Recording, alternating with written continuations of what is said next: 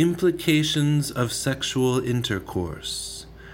The fat nestled around our bones, cascading like two inoculated vultures swimming inside my pools of patterned, chaotic spools of thought matter. Dreams don't entertain me. A horrendous bird humming from the depths of reality's substructures, splitting ears. And your ears perceive my uncomfortable pain.